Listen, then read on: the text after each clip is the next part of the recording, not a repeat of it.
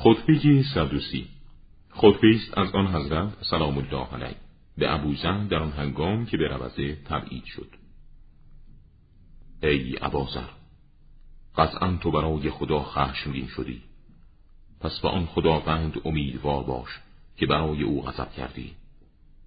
این مردم برای دنیای خود از تو بیمناک شدند و تو برای دین خود از آنان به ترس افتادی. پس ای ابازر رها کن برای آنان آنچه را که برای داشتن آن از تو بیمناک شدند و بگریز از آنان به جهت آن دین که از آنان درباره آن به ترس و وحشت افتادی. که بسیار است نیاز آن قوم به جلوگیری تو از ناشایسته های آنان و چه بسیار است بی نیازی تو از آنچه تو را از آن معنی نمودند.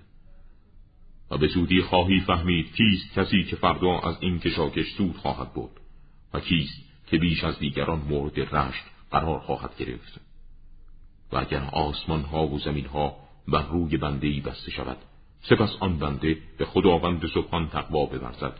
خداوند برای او از آسمان ها و زمین های بسته شده گریزگاهی باز می کند ای عبازر هیچ کس و هیچ چیزی جز حق با تو معنوس نباشد و هیچ کس و هیچ چیزی تو را جز باطل به وحشت نیندازد اگر دنیای آنان را میپذیرفتی دوستت میداشتند و اگر مقداری از دنیای آنان را به خود اختصاص می‌دادی تو را امین میپنداشتند.